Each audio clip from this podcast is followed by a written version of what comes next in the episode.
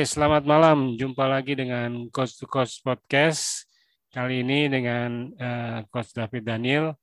Saya sendi nggak sendirian nih, sekarang bersama dengan Coach Andreas nih. Apa kabar nih Coach Andreas? Ya, puji Tuhan, Coach David, kabar baik. Kabar Salam baik. olahraga. Salam olahraga. Uh, kegiatan terakhir apa nih Coach? Masih pegang tim atau gimana Coach? Terakhir ini saya cuma ngelatih di apartemen aja coach anak-anak kecil mm -hmm. di apartemen. Ada pegang tim atau ada usaha gitu? Usaha ada usaha jersey kok David. Jersey ya? Waduh luar biasa nih. Uh, apa nih mereknya nih jerseynya nih? Mereknya Antri Apparel Antri Apparel oke. Okay. sudah ada ya di media sosial juga ada ya bisa dilihat di mana nih? Kalau... Ada sosial media di IG sama di uh, Facebook di ya. Facebook. Ada. Di IG apa namanya IG-nya? IG namanya Antri Aparel, nyambung An kata-katanya. Anti Aparel ya, nyambung ya tulisannya ya. Oke. Okay. Oke, okay, coach. Nah, uh, kita kan sudah tahu ya kalau sekarang ini kita udah masuk putaran kedua untuk Liga ya. Futsal Pro Nah, kemudian kemarin ada bursa transfer yang uh, cukup ramai nih dibicarakan. Apalagi ada kita kedatangan pemain bintang nih, bintang dunia, ya. Iya betul. Uh, Ricardinho untuk di uh, apa namanya Pendekar United. Nah, tentu saja ini pasti akan ngerubah ngerubah uh, situasi di di Indonesia, pusat Indonesia. Nah, sebelum kita masuk ke prediksi, menurut Coach Andreas datangnya Ricardinho atau bursa transfer yang uh, yang baru musim ini gimana nih Coach? Semua insan pusal udah tahu ya kan Ricardinho itu seperti apa. Jadi ketika pemain yang berkelas dunia datang ke Indonesia itu membawa angin segar buat perpustakaan Indonesia. Ya. Terutama eh, bagi pemain-pemain muda supaya mereka bisa melihat uh, kualitas dari pemain itu itu sendiri. Jadi menjadi dorongan dan juga jadi motivasi buat anak-anak muda Indonesia yang memiliki hobi futsal bisa contoh ya kan di Kajino ini. Jadi eh, perpustakaan Indonesia juga semakin menggeliat kok David ya kan okay, dengan iya. kedatangan pemain sekelas dunia ini. Apalagi bisa bisa melihat langsung ya. Kalau iya, sebelumnya iya, hanya lihat di TV atau kan, di YouTube kayak gitu kan. Uh. Nah, uh, kan nih dengan masuknya Ricardinho di Pendekar United. Nah, berarti ini kan ada bisa jadi buat jadi ancaman buat klub-klub yang lain ya. Nah, mm -mm. kalau kita lihat dari klasmen sementara itu sendiri, uh, Pendekar United itu berada di peringkat 4 nih, coach.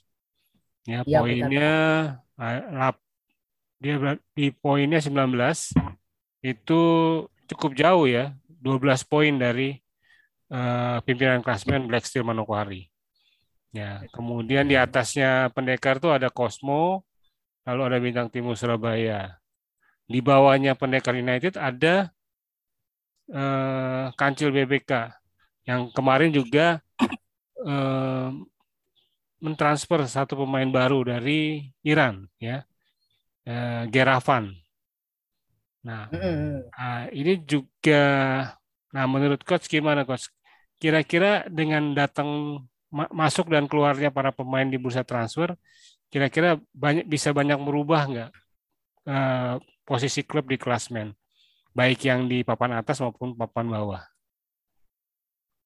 Yang pastinya aku dapat tim-tim yang mendatangkan pemain asing itu berkomitmen untuk mendongkrak nilai poin mereka yang putaran pertama mungkin agak uh, lambat naik nah, dengan datangnya pemain asing ini pasti menjadi amunisi yang bagus buat tim tersebut, berarti terutama bagi Pendekar United ya. Ini kan mendatangkan sekelas kaliber pemain dunia ini pasti skema waktu pertandingan, waktu bermain pasti akan berubah total, David. Dan nggak okay. menutup kemungkinan, ya kan, itu ketika Ricardino itu bawa bola kan pasti akan di hmm, dijaga beberapa pemain supaya nggak teluasa pergerakannya. Iya. Tapi pasti tim ini juga punya teknik lain. Ketika Ricardino ditepung dua tiga pemain, iya dengan satu pemain bisa memanfaatkan kelemahan itu supaya bisa mencuri poin Bu David. Oke. Oke, Coach Andreas. Nah, kita akan masuk ke prediksi untuk uh, pekan ke-12 hari pertama tanggal 18 Juni. Nah, mm-hmm. di pertandingan pertama itu ada Pendekar United lawan Cosmo JNE. Ya, kalau kita tahu kalau Pendekar United yeah. ini cukup cukup rajin ya. Ada satu dua tiga empat lima enam eh lima lima pemain yang uh, masuk, uh, lima pemain yang keluar.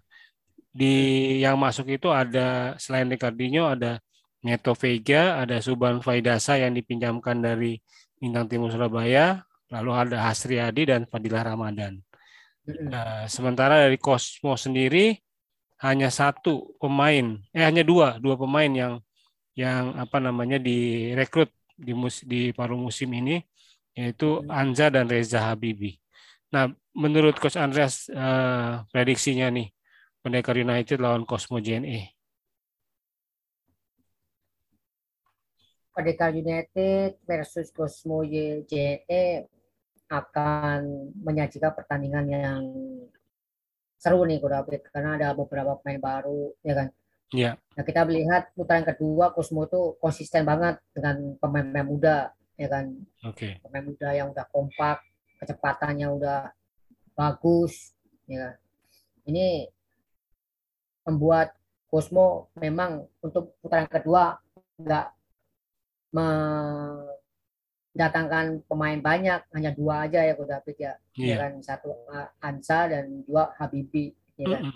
Reza Habibi jadi, ya jadi untuk Cosmo sendiri kekuatannya udah udah membuli sih untuk putaran pertama kemarin untuk putaran kedua kan ketemunya Pendekar United itu uh, ya. dengan kedatangan satu pemain dunia ya itu mereka pasti memiliki antisipasi yang baik lah untuk meredam dengan serangan dari Pendekar United. Kira-kira Pendekar United bisa dapat poin nggak nih? Ini tergantung apa uh, taktik waktu di lapangan kuda David. Pendekar United itu performa pemainnya itu hanya mengandalkan Ricardinho sendiri atau bagaimana? Oke. Okay. Yang pastinya Pendekar United pasti bisa mencuri poin dari Cosmo United, Cosmo JNE Jakarta. Persentase kira-kira berapa, coach? Hmm, persentase lima puluh empat puluh, lima puluh enam puluh deh.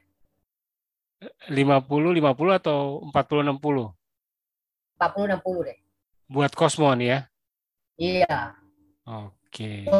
Cosmo masih di atas itu? Cosmo pasti di atas. Masih. Oke ya. Jadi uh, ya memang Ricardo pasti butuh uh, butuh yang namanya uh, penyesuaian kan, penyesuaian terhadap iya, tim, betul. penyesuaian terhadap lapangan, penyesuaian terhadap dirinya sendiri ya dengan kondisi di Indonesia ya. Nah, sedangkan iya. uh, Cosmo Eh, nggak uh, banyak merubah banyak pemain tapi uh, kalau bisa dibilang lebih solid ya nantinya ya. Oke. Okay. Iya. Nah berikutnya nih coach, ini menarik nih. Pelindo FC ketemu Black Steel Manokwari. Yang kita tahu Black Steel ini tidak me, tidak ada pemain yang keluar dan tidak ada pemain yang masuk. Sementara Pelindo itu uh, pemainnya ada yang keluar yaitu kipernya Ahmad Habibi dan Raka Febianto, engkor.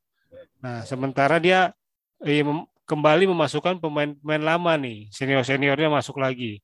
Kayak yeah. Anton Cueng, kemudian uh, Indra Kurnia. Nah, ini gimana nih coach? Menurut coach apakah Pelindo uh, bisa menahan lajunya Black Steel yang sedang uji coba di Thailand ya? Ke, uh, barusan ini dia menang 6-3 atas salah satu klub di Thailand. Sebelumnya dia kalah dari Chonburi 1-2. Menurut coach Andreas uh, seperti apa nih? Tapi tahan dulu nih coach uh, karena kita mau ada yang akan lewat uh, satu ini. Coach to Coach Podcast adalah sebuah podcast yang isinya tentang olahraga futsal yang dimainkan di dalam ruangan empat pemain dan satu kiper. Nah di podcast ini kita akan berbicara soal teknik, taktik, maupun informasi-informasi mengenai jadwal dan hasil pertandingan, terutama di Liga Asosiasi Akademi Futsal Indonesia atau AFI. Nah, kita akan menampilkan juga narasumber-narasumber dari berbagai uh, tempat dan pelatih-pelatih yang berkualitas. Semoga obrolan ini bermanfaat bagi pemirsa. Selamat mendengarkan.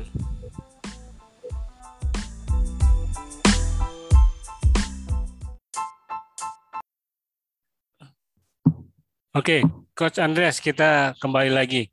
Nah, uh, untuk pertandingan kedua, Pelindo FC melawan Black Steel. Ya. Bagaimana menurut Coach Andreas untuk pertandingan kedua ini? Pelindo lawan Black Steel. Pelindo mendatangkan dua pemain, ya kan, ya. yang udah malam melintang seperti Indra Kape, ya tapi kita ketahui Presiden memang pemainnya merata aku David ya, ya. dari skill individu, cara passingnya, apalagi datangan dua pemain asing waktu kemarin itu passingnya luar biasa aku David. Nah. Pelindo ini harus apa ekstra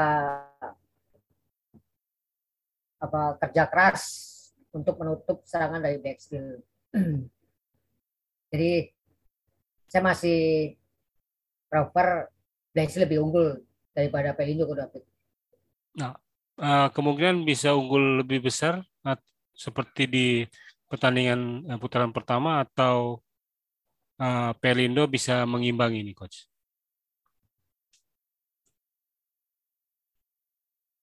Pelindo bisa mengimbangin tipis, David.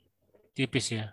Tapi lebih unggul dari lebih unggul Blaise lah secara overall. Prosentase? Prosentasenya 60 Black Steel, 40 Pelindo. Oke, berarti Black Steel masih tetap eh, bisa mempertahankan nilai ya di di apa namanya pekan ke-12 hari pertama ini ya. Iya. Oke. Oke, kita lanjut ke pertandingan ketiga ini yang cukup uh, lumayan seru juga yaitu antara DB Asia Jawa Barat melawan Giga FC Kota Metro ya di mana kita tahu uh, kalau di klasmen sementara itu Giga FC ini ada di posisi terbawah ya posisi terbawah sementara DB Asia itu di peringkat ke-8 nah uh, kalau dari transfer pemain DB Asia ya. ini cukup uh, rajin juga ya. Ada empat ada empat pemain baru seperti Ari Ramdhani. Ini dari yang Sadakata, Ahmad Fadilah dari uh, apa namanya Famos, Ahmad Koerun juga dari Famos dan kipernya uh, Terry Sarendra. Nah ini adalah pemain baru dari apa DB Asia. Sementara Giga FC juga memasukkan pemain-pemain baru juga kayak Wisnu Wantoro, Jenny, Frian, Jenny Arsianur, Roland Ginanjar juga kiper dan Dadang Prasetyo. Nah, menurut coach eh, apakah kehadiran dari pemain eh, baru dari Giga FC ini bisa eh, membantu Giga naik dari posisi mereka di bawah klasmen atau lima pemain baru dari empat pemain baru dari DB Asia ini yang bisa mempertahankan atau menaikkan peringkatnya DB Asia ke peringkat yang lebih tinggi lagi. Gimana coach? Kalau menurut saya DB Asia datangkan Pak pemain ini supaya permainan di putaran kedua akan menjadi lebih beda dan kuat ya. Oke. Okay. Jadi DB Asia pasti akan menjadi poin dalam pertandingan melawan Liga FC Kota Metro. Ya, kita tahu sendiri Liga FC Kota Metro itu mendatangkan uh, lima pemain ya, udah tidak? Iya. Nah, lima pemain ini uh, yang diharapkan Giga bisa membendung serangan dari Asia Jabar. Tapi uh, kalau menurut saya DB Asia Jabar masih lebih unggul dari Giga FC Kota Metro berarti. Oke gitu. Nah, nah ini sebagai putra Lampung nih ya, Coach Andreas ya. Iya, saya apa besar di Lampung. Besar di Lampung ya. Uh, kehadiran lima pemain ini masih belum bisa membuat menaikkan uh, apa namanya peringkat dari dari Giga atau uh, bagaimana, coach? Ya diharapkan ya dengan datangnya pemain baru ini bisa menambah poin untuk Giga yang notabene sekarang ini di posisi di bawah ya bisa apa merangkak naik dengan kedatangan lima pemain ini tapi nggak tapi kan nggak secara langsung David ketika okay. ketemu dengan DB Asia Jabar yang kita tahu di musim apa yang putaran pertama kan dia posisi 8 tuh bagus ya kan? Iya. Yeah. Yeah. Itu juga jadi apa jadi acuan nih setiap uh, pelatih Giga FC Kota Metro itu untuk menerapkan strategi di lapangan bagaimana? Oke, okay, oke, okay. oke, okay, coach. Ya, uh, jadi presentasinya gimana, coach? Uh, berapa persen yes. buat DB Asia? DB Asia uh, 70, Giga 30 Oke, okay, jadi lebih lebih lebih kuat dari DB Asia ya dibanding Giga ya. Iya. Oke. Nah, uh, untuk pertandingan terakhir di hari pertama itu ada Kancil BBK Pontianak melawan Sadakata. Nah, ini juga uh, Kancil uh, apa merekrut tiga pemain baru. Ada Muhammad Tifal, Rizal Mustafa dan satu lagi nih Muhammad Gerafan ya dari Iran. Ini juga sudah dipastikan uh, bergabung dengan uh, Kancil BBK dan BBK di sini akan menjadi tuan rumah ya karena akan diadakan di Gor Suma Pontianak. Sementara iya. Sadakata itu hanya memasukkan uh, dua pemain baru yaitu Panji dan uh, Saritua Singgalinggi. Nah, keduanya yeah. ini adalah bukan benar-benar baru ya dan bukan dari klub yang lama, klub yang ada sebelumnya di di musim pertama tapi istilahnya uh, uh, no klub ya. Kemudian dia mereka masuk ke dalam apa namanya squad dari Sadakata yang kita tahu kalau Sari Tua ini ini pemain yang tinggi besar dia sebagai, berposisi sebagai pivot ya. Sementara Panji ini bisa bermain sebagai ala atau engkor.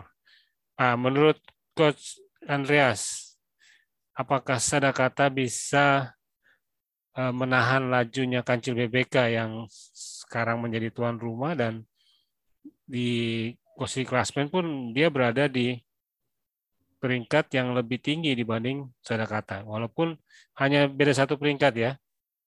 Eh, Sadakata di peringkat 6, Kancil di peringkat 5.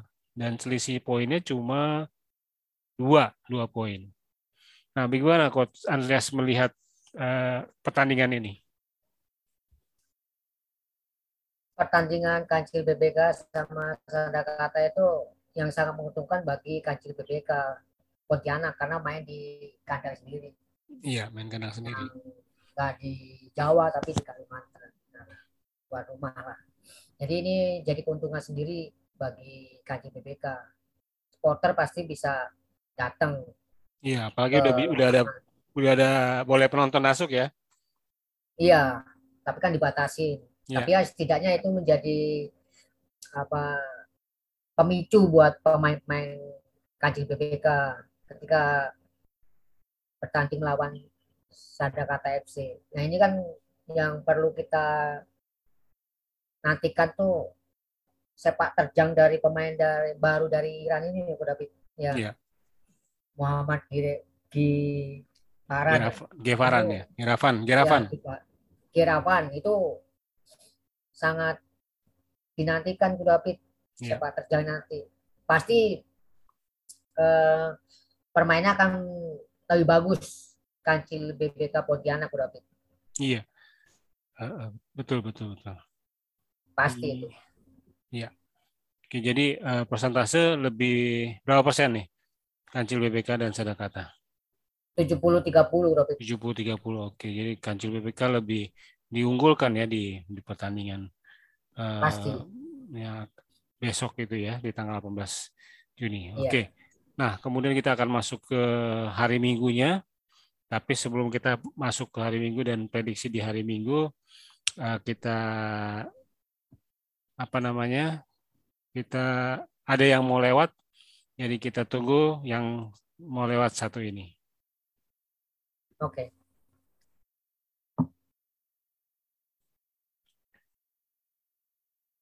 Oke, Coach Andreas. Untuk pertandingan Minggu hari Minggu 19 Juni 2022 di Gor Pongsuma Pontianak pekan ke-12 hari pagi hari itu akan berhadapan Pelindo FC melawan Cosmo JNI Jakarta. Iya. Nah, ini derby nih, derby Tanjung Priuk nih kalau kalau bisa dibilang. Iya. Nah, walaupun stratanya agak beda, Pelindo berada di pelabuhan sementara Cosmo JNI ada di daerah elit di Jakarta Utara di Kelapa Gading nih. Ya kan? Nah, menurut Coach Andreas gimana nih prediksinya di derby? Karena kalau kemarin kita tahu di beberapa pertandingan antara Pelindo dan Cosmo ini selalu terjadi uh, bentrok ya, intrik-intrik gitu ya. Bahkan di musim sebelumnya ya. ada pemain uh, kayak Firman Andriasa dulunya main di Pelindo ya, kemudian Nah, sekarang dia malah berpindah ke Cosmo. Ya kan seperti itu. Nah, menurut Coach Andreas, gimana nih Pelindo apakah bisa eh, menyaingi Cosmo Jakarta atau Cosmo Jakarta yang akan bisa membuat Pelindo tidak berkutik? Menurut saya ini kan pertandingan gengsi ya. Ya, gengsi. Pemain apa tim-tim Jakarta gengsi tinggi. Jadi pertandingannya pasti akan seru. Dan tak lepas dari keseruan itu pasti tensinya akan tinggi, Bro Iya, betul. Ya, jadi uh, menurut saya Kusmo masih di atas, Bro Karena ada Kusmo itu pemain-pemain muda yang sudah berpengalaman. Memang Pelindo memang uh, untuk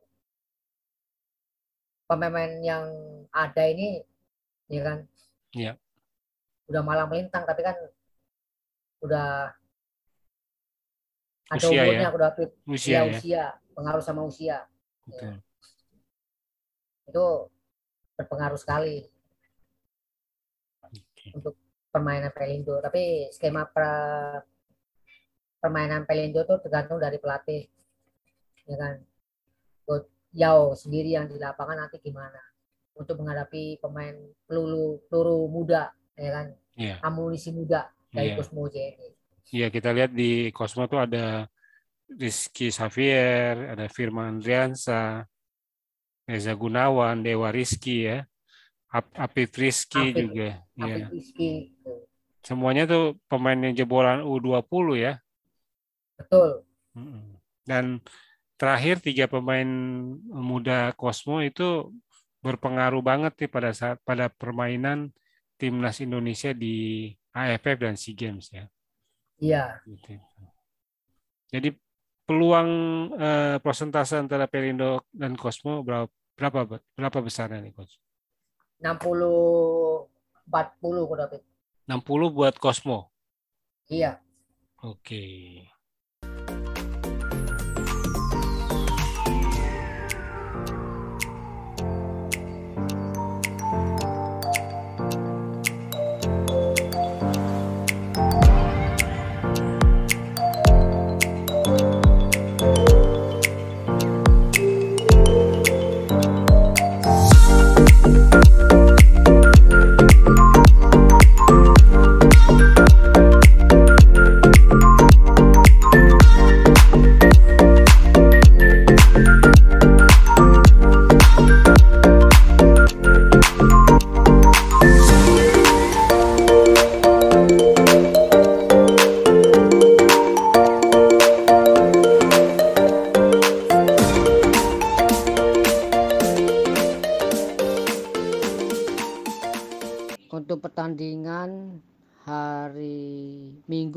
19 Juni 2022 pertandingan kedua DB Asia Jabar melawan Black Steel Manokwari.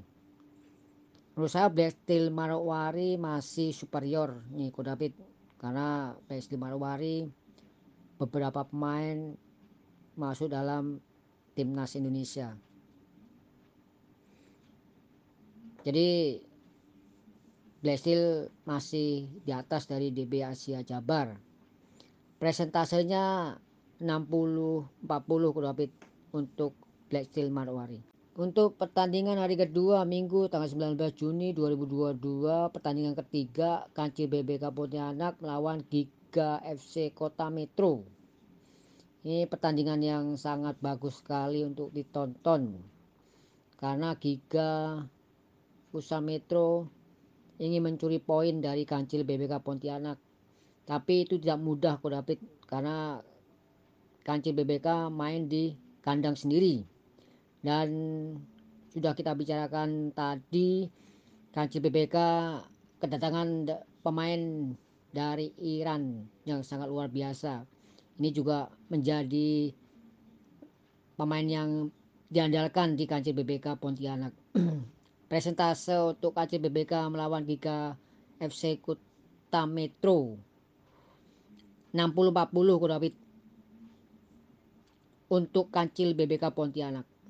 Minggu tanggal 19 Juni 2022 pertandingan keempat antara Pendekar United melawan Sandakata FC ini sangat dinanti walaupun pertandingan terakhir tapi pasti akan menyajikan permainan yang bagus sekali. Kita akan melihat permainan dari pemain bintang, pemain dunia, Tika Jino untuk mencuri poin dari Sadakata FC. Sadakata FC juga tidak mungkin diam saja. Mereka akan melakukan perlawanan yang baik untuk membendung serangan dari Pendekar United. Persentase dari pertandingan ini 70-30 untuk Pendekar United David. Ya, terima kasih sudah mendengarkan Coach to Coach Podcast pada malam hari ini di episode ke-122 mengenai prediksi putaran uh, kedua Liga Pro Futsal Indonesia musim 2022. Uh, semoga futsal Indonesia semakin jaya dan kompetisinya pun semakin uh, lebih menarik lagi ya dengan kedatangannya beberapa pemain asing seperti Ricardinho, Neto, Bolinya dan uh, Geravan dan uh, yang lain-lain itu bisa membuat futsal Indonesia semakin maju. Dan terima kasih juga buat Coach Andreas yang telah memberikan prediksinya mengenai uh, put pekan ke-12 dari Liga Futsal Pro musim 2022. Terima kasih, sampai berjumpa lagi. Salam Putra Indonesia.